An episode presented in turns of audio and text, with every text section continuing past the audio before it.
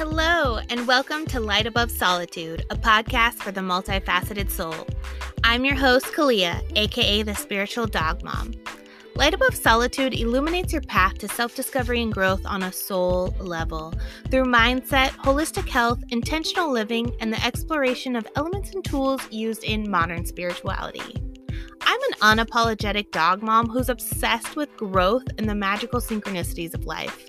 I love helping women who feel stuck playing small discover their natural talents and abilities so that they can gain confidence, find purpose, and live a joyful, soul-aligned life. Throughout this podcast, I will be inviting guests to chat on their expertise as well as provide some thoughts of inspiration on being a dog mom. Because truth be told, the dogs in our lives are truly spiritual creatures. Animals have helped me along every step of my journey, from the dark side of depression into the light of alignment. And I'm ready to guide you out of solitude and into the light of hope, love, and freedom. So make sure you stay connected at LightAboveSolitude.com. All right, time to get lit.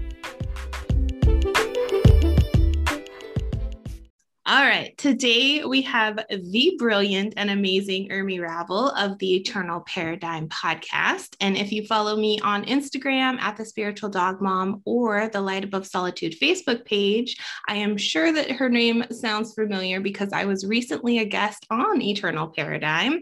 In fact, it was my very first time being a guest on another person's show, and I'm so very thankful it was you. So thank you for being here today, Ermi. It's a pleasure.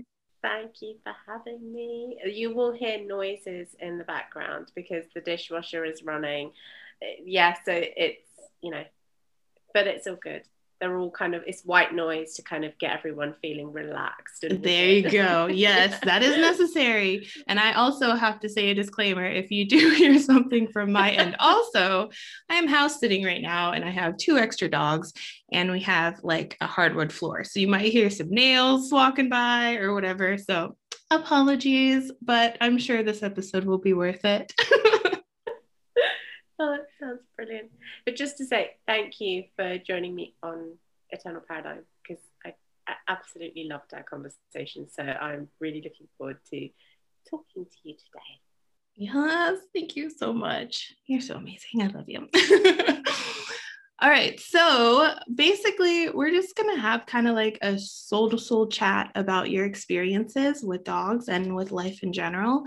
Because as I've gotten to know you and work with you a few times closer, like we have, like your insights and your wisdom are so understated is the only word that I could really come up with. And it still doesn't feel quite right, but you're just so humble. And I just want to hear more and more from you. And I know that you don't necessarily like being the center of attention or in the spotlight, but your voice is so powerful and I need to bring it to the world more and more and more. So honestly, I didn't prepare too many questions for us today. I just want to see how this conversation goes and I hope that you don't mind. Yeah, that sounds totally cool. I think I'm questioned out. Yeah. That is definitely a thing in the podcast world, isn't it? Yeah, it's hard thinking about questions constantly, but thank you so much for what you just said. Apart from the fact that I probably will start crying if I carry on listening to you. Oh my God, that's so lovely. Oh, I'm sitting on a bit of a squeaky chair as well. So to add in the noise disclaimer, right? It's like, oh, wow, what were those two up to? Interesting noises. Yes. We're professionals, don't worry. Yeah, this is how we roll. So you said, soul to soul chat, right? Yeah, let's do this. Yeah, our conversations do get pretty deep though, don't they? Yes, which I am totally into. I feel like just starting a spiritual podcast in general, I've met so many people that I just connect automatically on just a deeper level where I don't know if I'd really have that in real life. I don't think I have that in real life unless it's, you know, years of friendship that we've built up or something, right? Yeah, absolutely. Absolutely. And that's one thing I love about this is, although actually I'm probably one of those people that would end up having quite a philosophical or spiritual conversation while I'm out shopping. Nice. Yeah, I mean, I get it all the time, and my daughter will be like, can you just move, please? Stop, you just came out to get carrots. Like, this whole thing starts. But you know what, I think it's just an energy thing, right? You plug into people, well, I do plug into people, and it's like, oh, let's turn shopping for vegetables into something more otherworldly. Yes. Gosh, you have to have those moments in your day-to-day life. Otherwise, what's it for, really? Yeah, I totally agree. So right now, how many dogs have you got in total? Right now we're 4, and there's some chickens outside, and there would be 2 cats, except my dogs, who are guests in this home, kind of scared one off. So hopefully she'll come back later in the week. This is only our first night here, and we have sat for them before. So the cat's familiar with me, so hopefully I can get her to come back. That's brilliant. So you're dog sitting, and your dogs have already, you're house sitting, and there's a whole kind of family that comes with that. Yes. Yes. I love that. I love that. So when I do actually get around to getting my dog, and you're in the UK. Yes. To call on. Absolutely. I used to dog sit via an app called Rover. I don't know if you have it over there. Yeah. But yeah, it's kind of like Craigslist or whatever. And that's one of the dogs groaning on the floor. Sorry. But it's an app that connects pet sitters with people who need pet services. And I really enjoyed it because I got to meet so many different animals, and I almost sat for a potbelly pig, which would have been amazing. I did the meet and greet. Wow. I apparently was one of the people that he bonded with right off the bat. So stoked, but then they ended up not needing a sitter. So I never actually got to stay with him, but meeting him was adorable. That is so cute. A potbelly pig. Yes. And with, of course, the potbelly pig had a brother named Harley. So the Harley was a lab. So it was a dog and a pig. But of course, you know, being a pet sitter, you want to talk about the pig. Absolutely. Absolutely. What was the pig's name? Oh, gosh. Dewey. Oh, how cute is that? Yes. Super cute. He was named after the road he was found on. So they rescued him from Dewey Road. And so that was his name.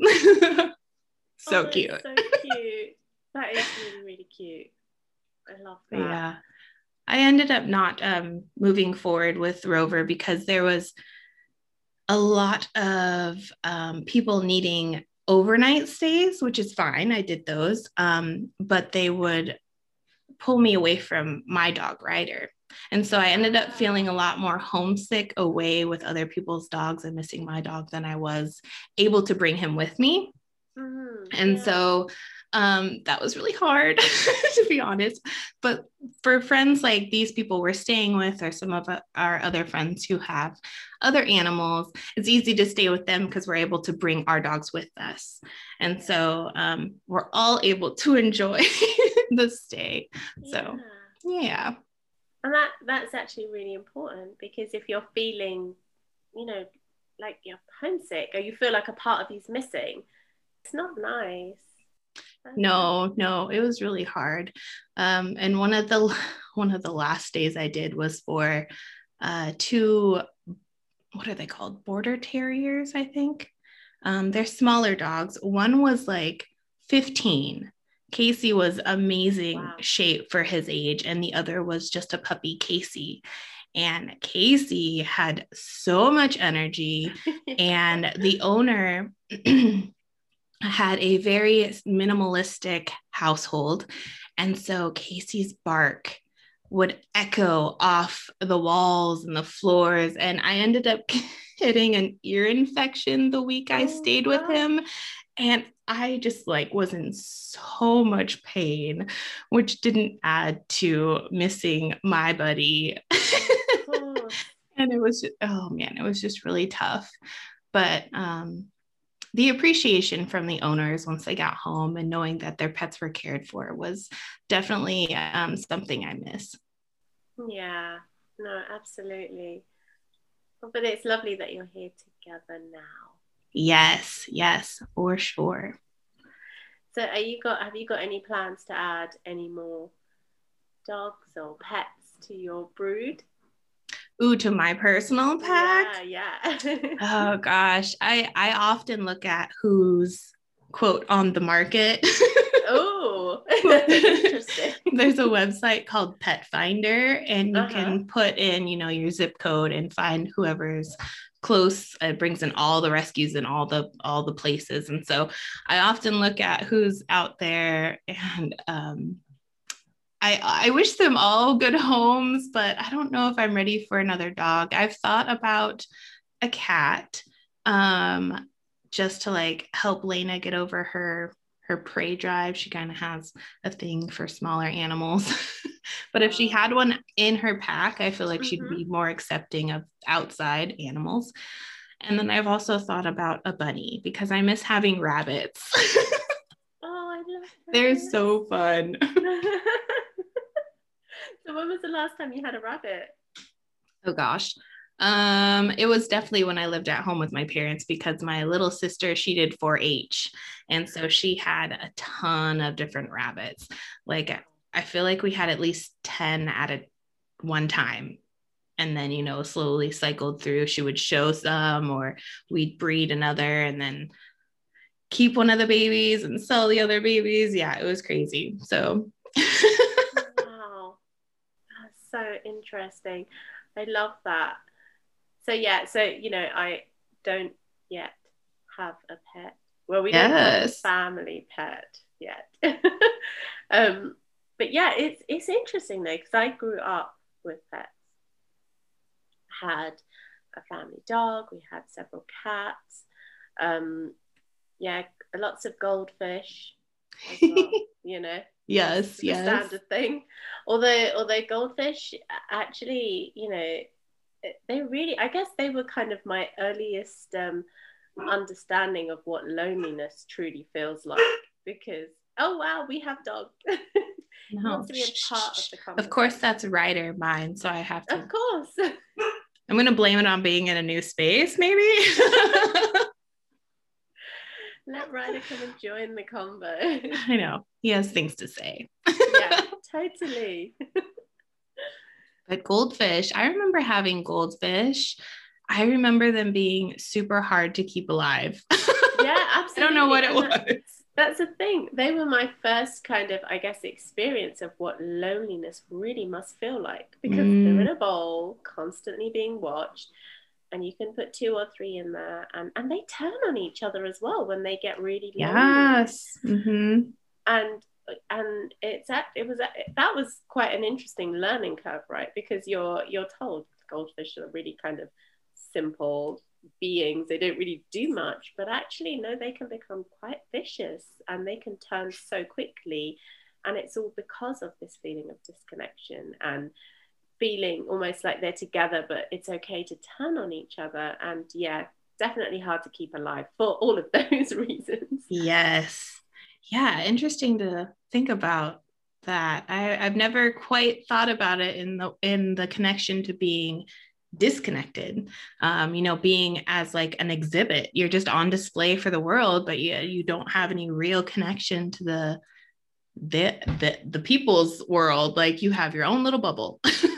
Yeah. That's and you're crazy. Constantly looking out and being kind of, you know, fishbowl. So in coaching, we have this term called the fishbowl when we're training, and you're watching this thing, but actually in a coaching context with other humans, and you're able to kind of talk and communicate and hide. It's different, but to actually is your life, that must be quite hard. Yeah. Wow. Yeah. Who would have thought? So. So we did put 2 and 2 together at one point and realized that whenever we cleaned the bowl, changed the water in the fish tank, that shortly after they would pass. So one of our fish, we decided we were never going to clean his fish tank. and he became completely covered in algae to the point where we couldn't see him and he couldn't see us. So I'm wondering now how he must have felt, whether he felt more comfort not being the exhibit, not being on display and being able to hide away and do his own fish thing, his own fish life, or whether he felt more disconnected because now he can't even see outside, see what's going on. Interesting. But did he live for longer? He did. He lived the longest and he got the biggest. He had plenty to feed on. Of course. Yeah. That is interesting. That is really interesting. But so, I guess he was happy if he lived a long life. Yeah. He's lived for longer, he got bigger, and he wasn't constantly on display. What can we take of this? Oh, let's analyze this one. Yeah. I'm thinking of social media. Yeah, tell me about it, right? It is so interesting what we can learn from animals. Like, yes, it's just incredible. But although, having said that, I should add a disclaimer: is I did not spend my childhood carrying out these social experiments on goldfish. Right, that wasn't kind of what I was doing. I should just add in there. Yes, definitely an after fact, I'm sure. Yes. Yeah, exactly. It's like it wasn't my mission to do that. So what other kind of animals did you have growing up? Oh, we had loads of cats, and we had one family dog, and he joined us. So my mum and dad used to refer to him as their son.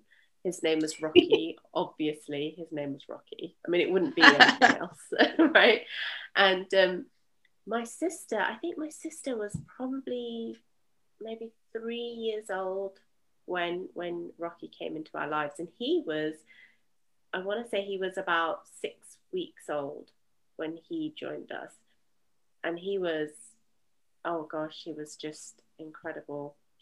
He was, because we got him so young, he was this incredible playful energy. But what really started to show up with him was he had a very wise soul.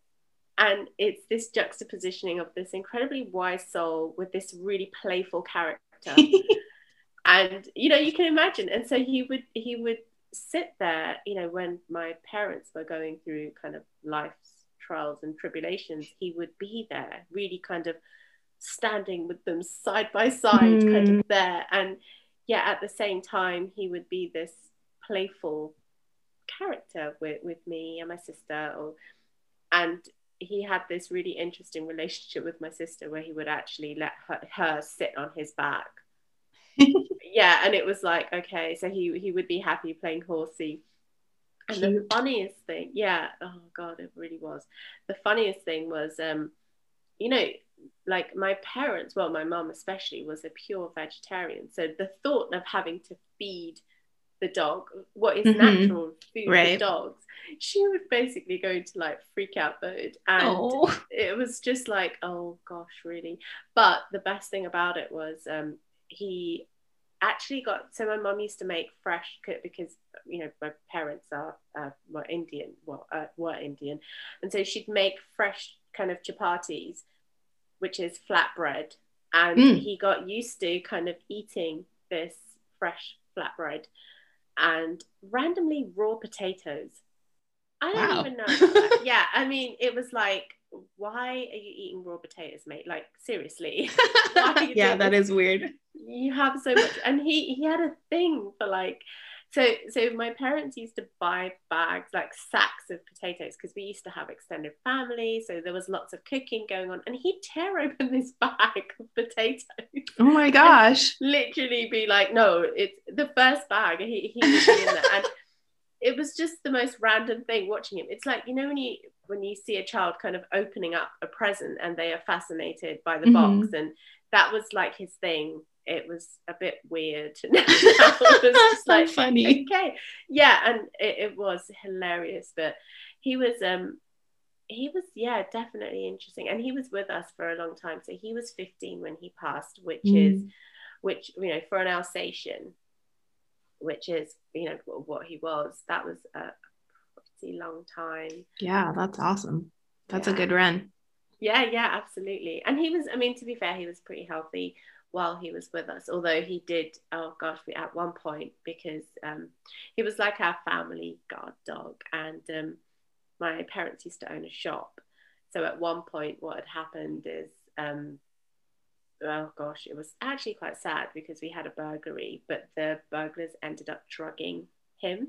Oh my gosh. So they sedated him while they ransacked the house. So they can, the trauma, the stress, like, I mean, you know, and they did actually beat him up quite badly. And even now talking about it, I'm like, oh my gosh. But people can be so, just so evil, just so, yeah, unbelievably, yeah. So, and it was just really, really horrible, you know, because after that he had been through a traumatic event, because on so many levels, because he was unable to, you know, do what he felt was rightfully his job, which was to protect the family. And and, you know, however much we see animals as different from us, they are not, you know, when it comes to safety, feeling significant and feeling secure, all of those things, you know, feeling love and connection, they that's a natural way to be for them. So for him to be put in this position where he was, you know, everything that he felt safe and happy in was taken away from him, like within the space of a couple of hours. Yeah, it was a whole, you know, we had to spend a lot of time with him to get him back to feeling that it was okay, you know? Yeah. Wow. That's sad and scary for sure. It's very important for dogs to have a job, like no matter what breed, whether they're working class or toy, teacup, poodles, whatever breed they are, it's very important for dogs to feel that they have a job. And that could be, I walk my human to the door every day and tell her goodbye for work, or I, you know, grab a towel for her in the shower, or whatever it is. You know, it doesn't have to be a huge thing, but a lot of the times it is protecting the family. This is my home. This is my family. And I can only imagine how traumatic that would be for everybody involved, not just him, but the family, and coming home to, horrible. Oh my gosh, horrible. And it's interesting. You have probably more experience dealing with traumas and say other people and stuff like that than I do. But I also had a dog that not to that extent, but did go through a traumatic experience. He was more bonded with my dad, and my dad passed away from the home. So my dad never came home to this dog, and his personality changed so much. He became very ornery, very upset, very confused, and acted out. And it's just interesting. If I don't even know how to ask, but like, do you think that there's similarities or differences in the way that an animal would cope with trauma versus like, say, we do? Or is it the same? Like, who knows, could they have passed it down to another family pet? Or like, how do you think that works? Gosh, that is so interesting. And, you know, just by looking at what he went through, and I immediately, for me, I compare it to my dad to some extent, because he was 6 when his dad, my granddad, left home to travel from one country to another and never came back. And then my dad just saw all of his family just kind of leave. Either they passed on or they just left. Mm-hmm. And he was feeling quite displaced about that, and he acted out his whole life trying to stabilize himself because of it, because he never felt safe or secure, and that resulted in lots of feelings of just not being good enough. And that was passed down. And so I guess when it comes to, you know, trauma, when it comes to, especially with Rocky, it took such a long time. And what was really interesting is at that point when this had happened, Rocky actually, he couldn't be around men. Yeah. So this shift, you know, from being such a playful kind of dog who was happy to be around around men and women and kids, and, and that time just shifted for him. He had lost trust in men, so he would literally be acting out if he heard a voice, you know, the voice, the sound, the tone, the physical stature for him was just a pure threat. So that meant that his relationship with my dad, obviously a man, and his relationship with my uncle, who was very close to him, became quite hard. They had to rebuild this relationship with him, even though Rocky, I guess, on some level knew it wasn't them. Right. But, you know, when you go through that trauma, and I guess it's almost like looking at PTSD to some extent, your triggers are always there. Yeah. You know, and that's what happened. So we actually, and interestingly, while that was all happening, he, you know, I would spend a lot of time with him, because I guess I really felt what he was feeling, but at the time I didn't quite know that's what was happening. If you see what I mean. Yeah, definitely. So how did you end up comforting him, knowing, you know, I do believe in that connection. I had a German Shepherd mix, and she was a rescue, and she was one of the catalysts to me working with dogs. She became my friend when we moved to the farm, and she had a problem with males also, and it had a lot to do with whether the man was wearing a hat or a hood. And so, not knowing what kind of trauma she might have gone through, I kind of shielded her from that. Whether my a friend would come over, I tell them to take off a hat, or if my dad had male friends over that didn't come over very often, I would take her to another part of the yard. And I feel, I hear what you're saying when you kind of like absorb those like insecurities, I think. And then you totally try to shield them away from what could be triggering. So how did you end up doing that with Rocky? So I then became the main person really to spend that time with him. But also I also put myself in a position where I would create that space for him to build up that trust with my uncle, because I was still, you know, maybe late teens, so but I was so connected to what he was going through. But I also realized that I was at, you know, school or studying for most of the day, so what I had to do was almost like create that space for him where he felt safe. So I spent a lot of time, actually, interestingly, I actually spent a lot of time sleeping in the same room as Rocky, because you know, so what we had done is I'd moved my bed up into his space. So he had his own dedicated bedroom, because we had this, you know, we had a lot of space, which allowed for that to happen. And in order to rebuild that, it wasn't even a case of I had to bring him into my space. It was a case of me really having to go into his. Yeah. And I just, and that is what was happening, is I was actually sleeping with him, because I guess I had my own challenges or insecurities and whatever that I had to process and deal with. And that was actually really, really nice to be able to do that.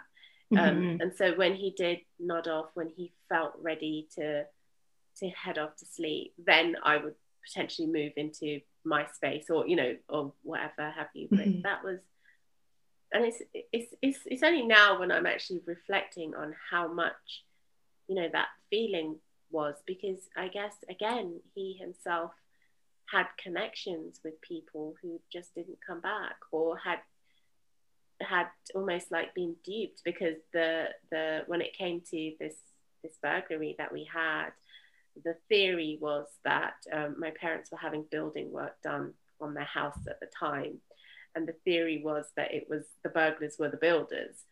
Oh wow. And so for, you know, again, from a human perspective and from an animal perspective, is you've developed a relationship, you've built trust. Yes. Mm-hmm. And it's gone just like that.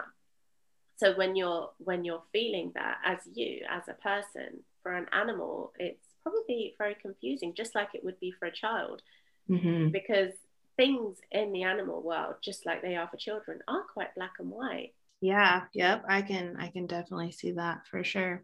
Where are you and your siblings? How many siblings do you have? Oh, so I've got three. So I'm the eldest and I have two younger sisters, but at that point it would have just been me and my younger sister because the little one wasn't born yet at that point. Okay. Do you think that your sister had a similar experience or did she relate to Rocky at all?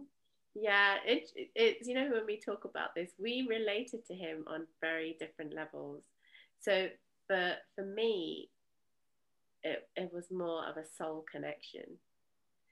But for her, it was definitely almost like they were the same, if you see what I mean. They were like friends who were always together. He was definitely, and that's the other thing, is I was more protective of him where he was more protective of her. Mm. Okay, so, yeah. You know, it was like, that was almost like our kind of dynamic, if you see what I mean. Yeah, and it just kind of naturally happened that way, you know, but it was because of this, he realized very quickly that I could sense what he was thinking or feeling very quickly. Mm-hmm. Whereas with my sister, there was a sense of protection where he had to protect her. That was his job. And when this burglary happened, again, I wasn't there. So I felt, I guess, on some level, I felt this sense of responsibility to help him feel that trust again, because I wasn't there to protect him. Right. Yes. These feelings, I can't relate to the experience, obviously, but the feelings of that connection are definitely resonating for me. That same German Shepherd, she ended up getting health issues like hip dysplasia and some other things. And it got really bad. And I was probably 14 or 15, and she was my best friend, like I said, and I had this knowing that it was her time to go. And no little kid wants to say, take away my best friend, right? So it was like this huge ordeal. And I worked up the courage and I told my mom, I'm like, Chelsea wants to leave. Chelsea says it's time to go. And my mom's like, are you sure? Blah, blah, blah. And I'm like, the state of quality of life that she was in was not good. And so my mom agreed and decided to call the vet. And I said, the only thing I need from this situation is to be there. Can you make the appointment for after school so that I can be with her? And they agreed. And the next day, so it was like 2 days out, right? So the next day, she was so happy. It's like this weight lifted from her, and she was a completely different dog. She, I think she just knew that I had that conversation and that I made the appointment and it was time. And she's like, yes, let's do this. And so that day was like the best we'd seen her in a long, long time. And then the next day was when the vet was coming out. The vet came out, saw how happy she was, and said that she couldn't do it. She wasn't going to go through with it because she couldn't put down this dog that was clearly very happy. And I about died because it took enough out of me to just come out and be like, it's time. She told me she wants to go. And we made this appointment for the time that worked for all of us. And that's it. And so the vet left. And that next week, I think it was a week or 2 weeks between the time we actually got it to happen and the time that we had scheduled for, complete downhill, like worse than before, like completely like gave up all hope. And I was devastated, obviously, to the point where mom just made the appointment and did it without me. So now I wasn't even able to be there with her. And I just felt this complete guilt of like, we had this agreement, her and I decided that it was her time to go and she wanted me to be there. And I tried to make it happen, but the adults wouldn't listen. And then it happened without me. And for years, I sat with this guilt and this anger that I wasn't able to be with her in the moment that she needed me the most. And it's like, I still maybe have some grieving to do over that, but yeah, that notion of just like not being able to do what you can because you're physically not there to do it. And it's like so hard. So I can only imagine having Rocky go through something like that without you being there and being that intricate part of his life and his family that, yeah, I just, no words. Yeah. No words. No, gosh, yeah,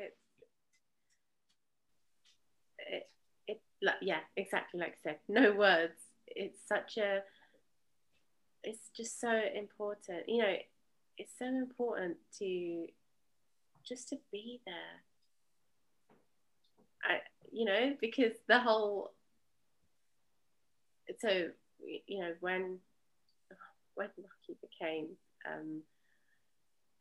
When it was his time to go, again, it was the same. It was very similar. It was like, no, it's his time. But I wasn't ready to accept that because I hadn't been there for him. And what had happened is, he was 15 years old. So, that's a long time in dog years. Yeah. And he was...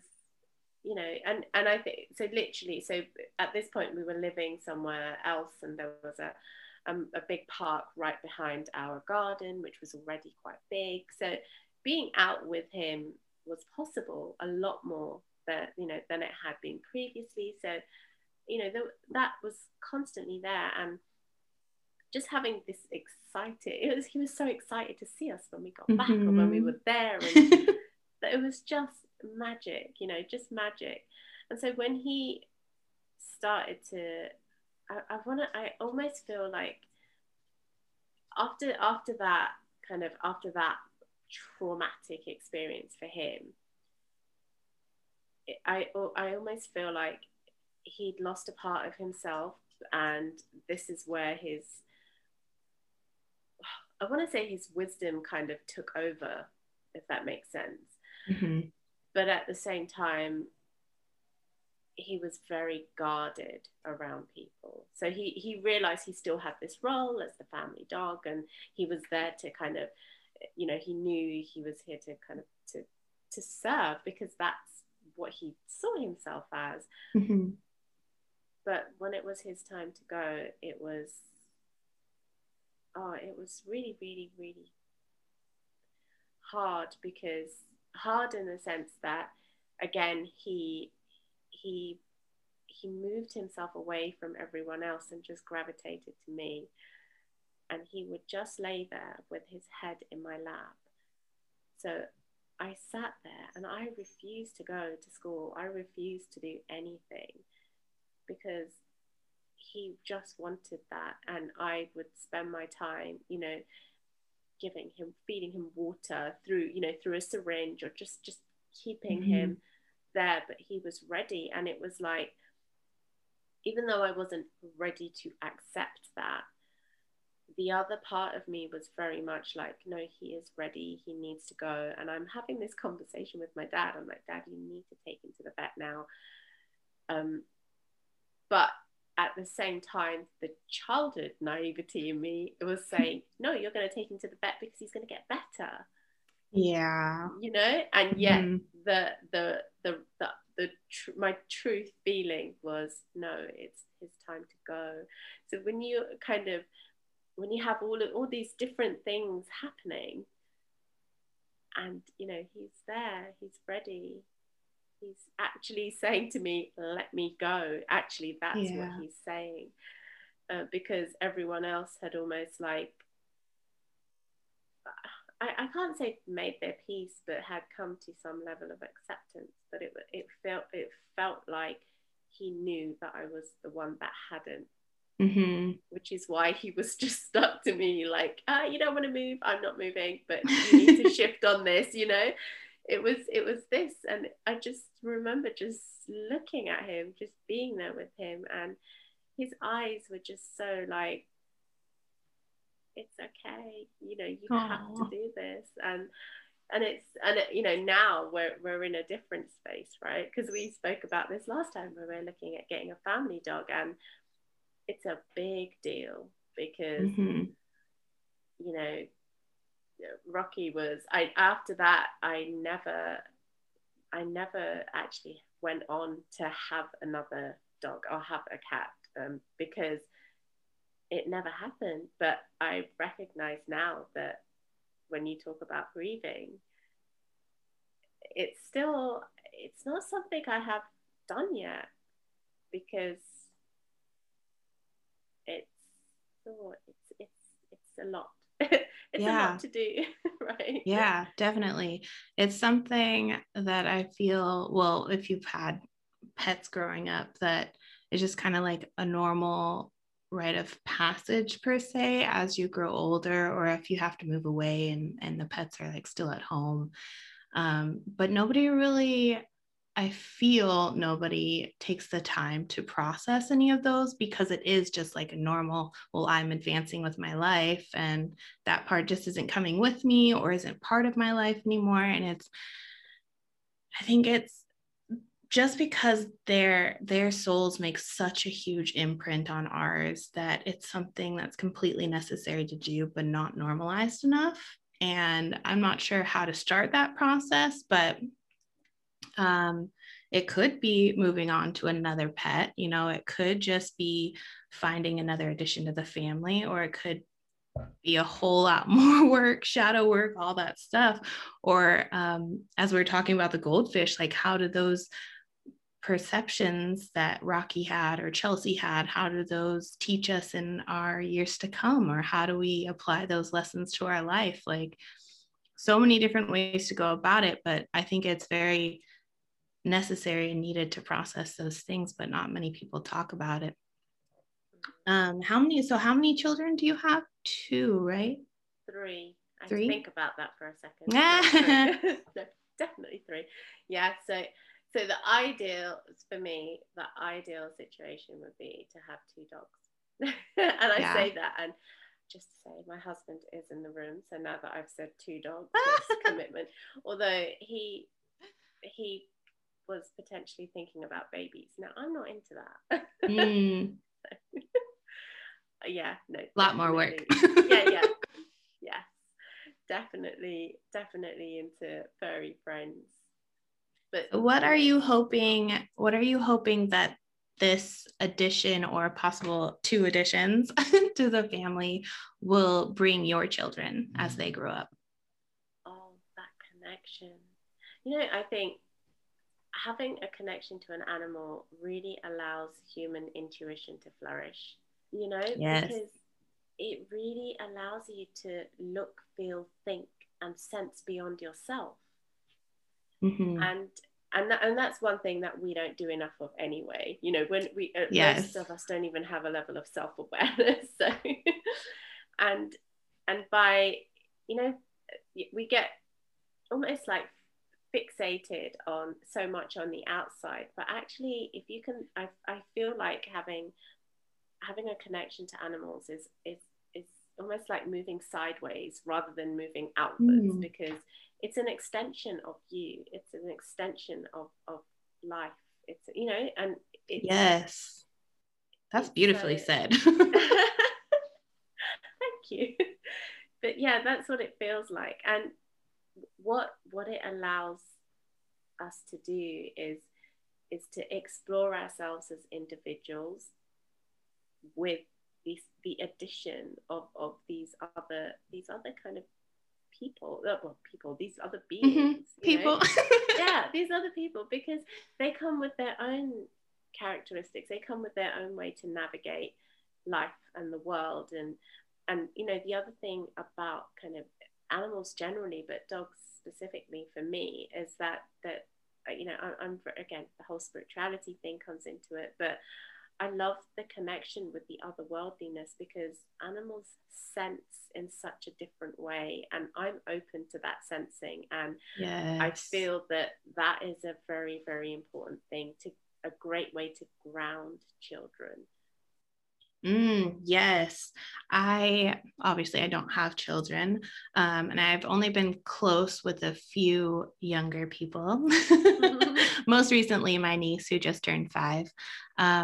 But children and animals are both on that same plane where they're fresh enough to the earth that they still have that connection to otherworldly things, that as adults, we are either taught out of or forget or have to start relearning. And if you can have that connection as you're younger, I feel like it'll be more sustainable if you're growing up together in union with the animals, that maybe as an adult we'll have to unlearn less or unforget less, or however, I'm not sure if these words are coming out properly, but just that union together.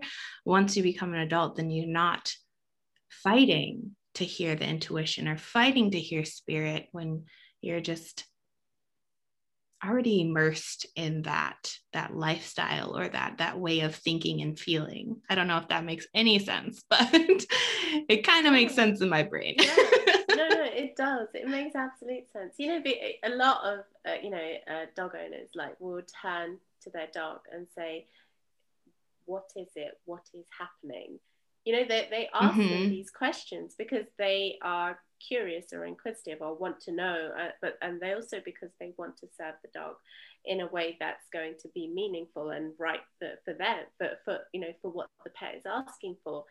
So when you have that kind of connection, it's almost like a communication channel open with an animal who isn't able to communicate using the same tools that you do, it does just naturally open you up, because you're having to think and feel and process and really try to understand, just like you would do with a baby. Yes. You know, you have to kind of be, okay, what is it that you want? How is this working? And it does change that. And when you're actually doing it, you know, with an animal who looks physically different to you, you're able to open up to looking at all of the different things and really being in acceptance of that. Yes. Oh, so good. So good. So has your husband grown up with animals? No, he hasn't. No experience with animals? No. Ooh, how do you think that's going to play in the dynamics of the family? You know, what's interesting is he has actually been more open to getting a dog, or just kind of being open to having, whereas I've got to this point where I'm like, I actually want my house to be good, then the dog can come in. I want everything to be ready for the dog to move in. Because I know how important it is, from having Rocky and from having, so what had happened in that situation was, he'd gone from having his own space to having to downsize to not having much space. And that, I felt that was really unfair for him. Yeah. You know? And that's what I don't want, is I don't want the dogs to be like add-ons, you know. Right. Because, you know, it's just that whole thing. It's like, you know, you have a kid and you don't have to think much about it because you're human, therefore you must know what to do with a human child, which isn't even true, right? No. It's so much rubbish. And you know, we are giving a lot more thought to having dogs in our life, because, you know, there are 5 of us here and all of us have different kind of, you know, lives, different things happening. And actually having the dog will allow us to be rooted. The groaning. Yes, now Lena has something to say. Ah, nice. Oh, I love them. But so it would just allow us to be more grounded in that, actually, together. I love that. It's almost like a shared project. Yes. What do you think this might be an impossible question to answer, but what do you think the most important lesson you learned as a child by having an animal present? I don't even know if I can answer that question, but I just throw it out there. I like that. It's a big question. It's an interesting question, because I feel like when I reflect now, what I learned the most from Rocky was almost trust yourself. Mm. Because he did trust himself. But other people took that away from him. Right. You know? Yes. Yes. Wow. That's powerful. And like I said, I don't know if I could ever answer that question myself specifically, but I do believe that each animal has kind of their own lesson to give, you know, with their own personalities and their own ways of living and navigating this world. They each have just this little spark to ignite in somebody else, right? So Ryder is definitely my like giving and mutual respect and enthusiasm dog, where Elena's more like my I am worthy. I don't know how to explain it. She's just always there, present and receiving, where Ryder is there, present and giving. And so it's kind of like this interesting dynamic of finding a balance on how they work together, and how I'm supposed to learn to find that balance in myself, and like how the universe and all of us work together. Like, you don't have to worry, I'm going to get it. Whether somebody gives it to me or the universe gives it to me, it's going to come. And like all these different animals, I mean, of course they have numerous lessons, but those are the ones that stand out right away. And it's just interesting to try to dive deeper into what they really are here for. I think every animal was placed into our life for a specific reason, obviously many reasons, but the very predominant lesson that they're here to teach us, and how we're supposed to navigate after knowing that lesson. And of course, like with Rocky, you know, you could get your lesson 20 years down the road after he's been absent from your life. You just never know, and be like, oh, remember that one time he did da da da da da, and like it'll start clicking. And like I've had that happen with my very first pet, was a rabbit named Clover. And I was very young and was not responsible enough to have a pet. And I don't even know what happened to him. I came home one day and the cage door was open, and I asked my dad where Clover went. And he goes, well, you didn't take care of him. He left.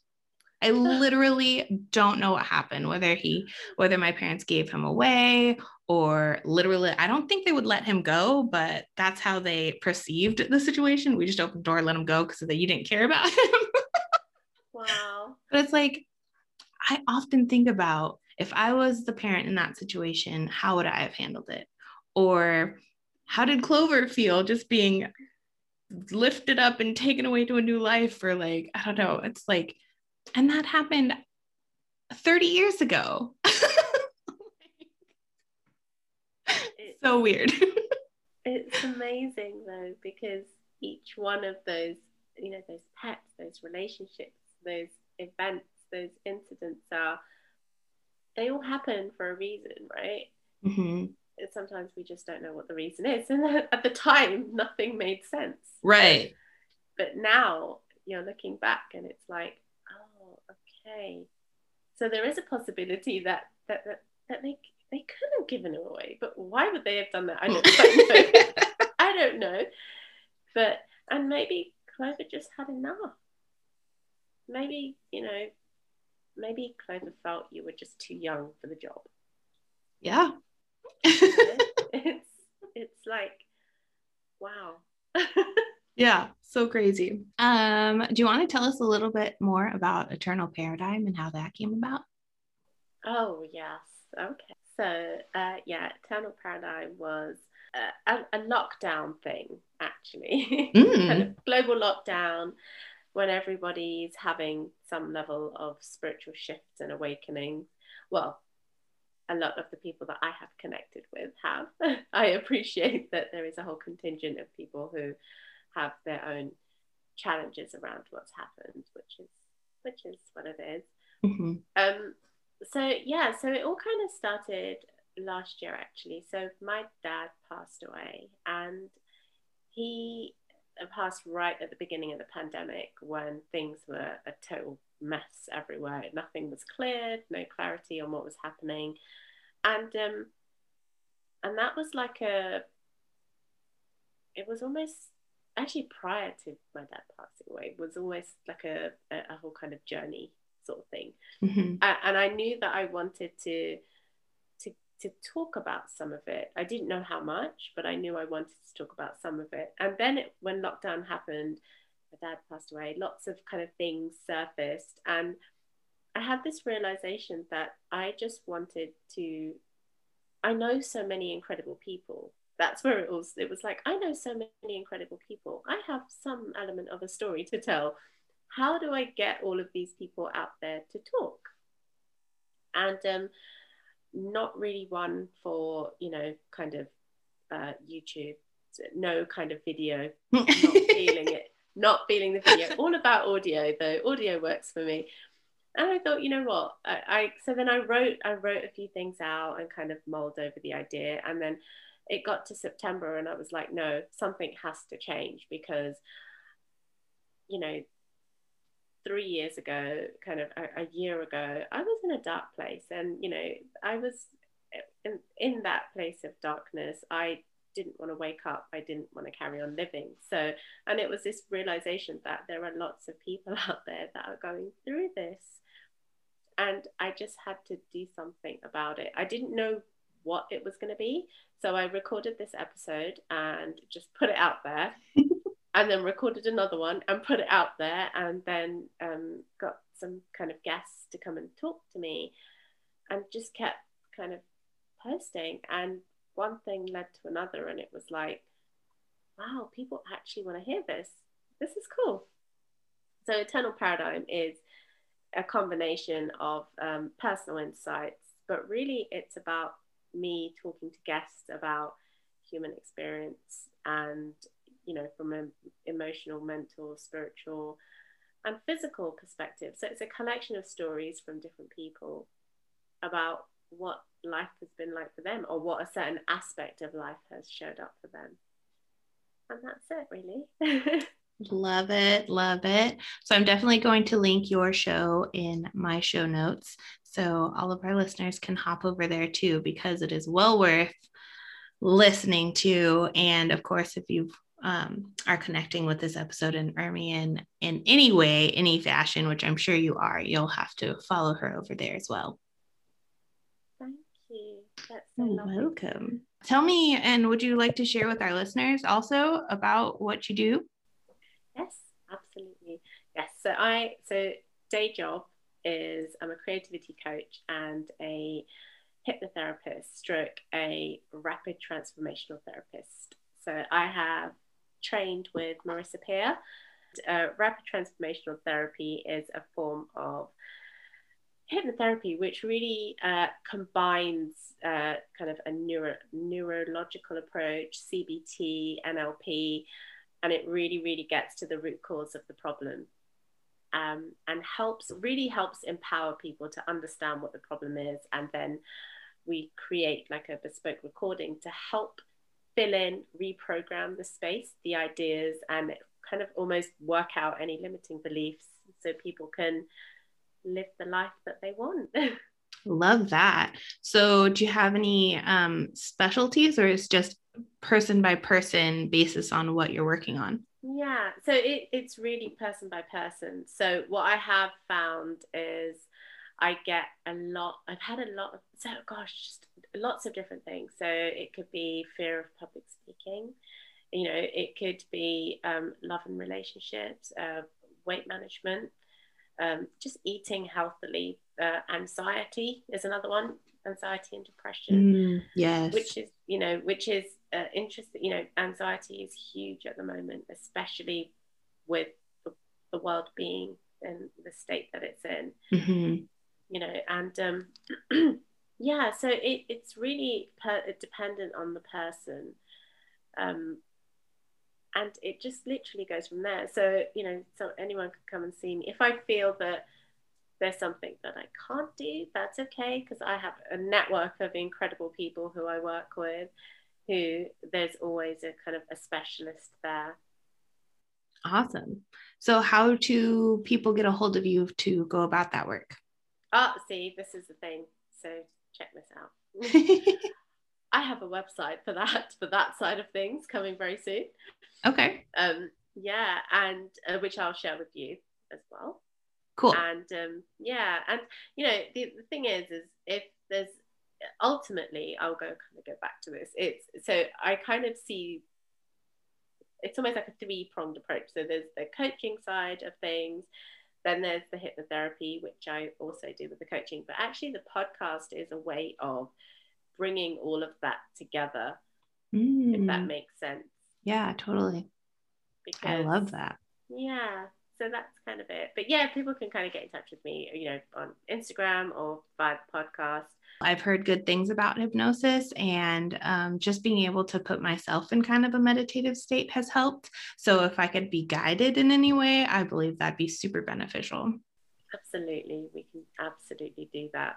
So I have two closing questions that I usually ask my guests, if you would oblige. Okay. What lights you up? Oh, gosh, see, this is hard because I kind of want to say everything. That is an amazing answer. I want to say everything, but then at the same time, it's like the mother in me is like, obviously it's my children. Yes. But they are a part of my everything. So everything. That is true. Oh my gosh, love it. And what makes you unique? Ooh, okay, this is really hard. Sorry. Yeah, see, okay, this is what happened. So I thought I had a really unique name for years, okay? Then Facebook came along and totally ruined that. Aww. Right? Because it's not true. There are like millions of people out there with my name. It's just ridiculous. Well, you're the only one I know. Oh, well, that's a good thing. So that makes me unique. Yes, I love it. I actually have never seen your name before meeting you. When I joined the group that we are in together, that we're in a podcasting mastermind group together, everybody in that group has such unique names that I'm just like, wow, did they pick us out because of our names? Yes, we did. I am now in over my head. Now I know what people feel like when they see my name and don't know where to start. I'm like, I can take a stab at it, and because it's online, nobody hears me pronounce it. But oh my gosh, yeah, I've never met or seen the name Ermi before, and I love it. And now you are the standard for Ermis, which is amazing. All right. Well, thank you so much for being here and spending your time with me. This was amazing. And I love connecting with you on any level. And I hope that you know that. Absolutely. Seriously, likewise. It's just incredible. It's so lovely. It's a shame that we have to do this like over Zoom, and then we can't catch up over coffee. I know. Lounge around and chill out. One day I'll make it to the UK, I hope. That would be amazing. And whenever you're over in the States, definitely hop up to Washington. And of course, our friend Trish in Arizona, which would be amazing too. We should meet her there. Yes, that's what we should do. Oh, that would be incredible. Just surprise her. Hey. Yes. Well, if she hears this and you don't edit it out, then totally she'll know that we're showing up at some point. And on that note, I hope that you enjoyed Ermi and I's chat today about animals and connection with children and the childhood experiences we've had with the animals in our lives. And I'd love to hear any thoughts or any stories you might have about childhood animals when you were growing up. You can hit me up on Instagram at The Spiritual Dog Mom. And also, I would love if you would go over and give the Eternal Paradigm some love. Go ahead and give her a follow over there and check out her podcast, because it is absolutely brilliant. And as you can tell from today's episode, she is just an absolute doll. I love her to pieces. And Miss Trish, we're coming to see you. Until next time, I'll talk to you guys later. Bye.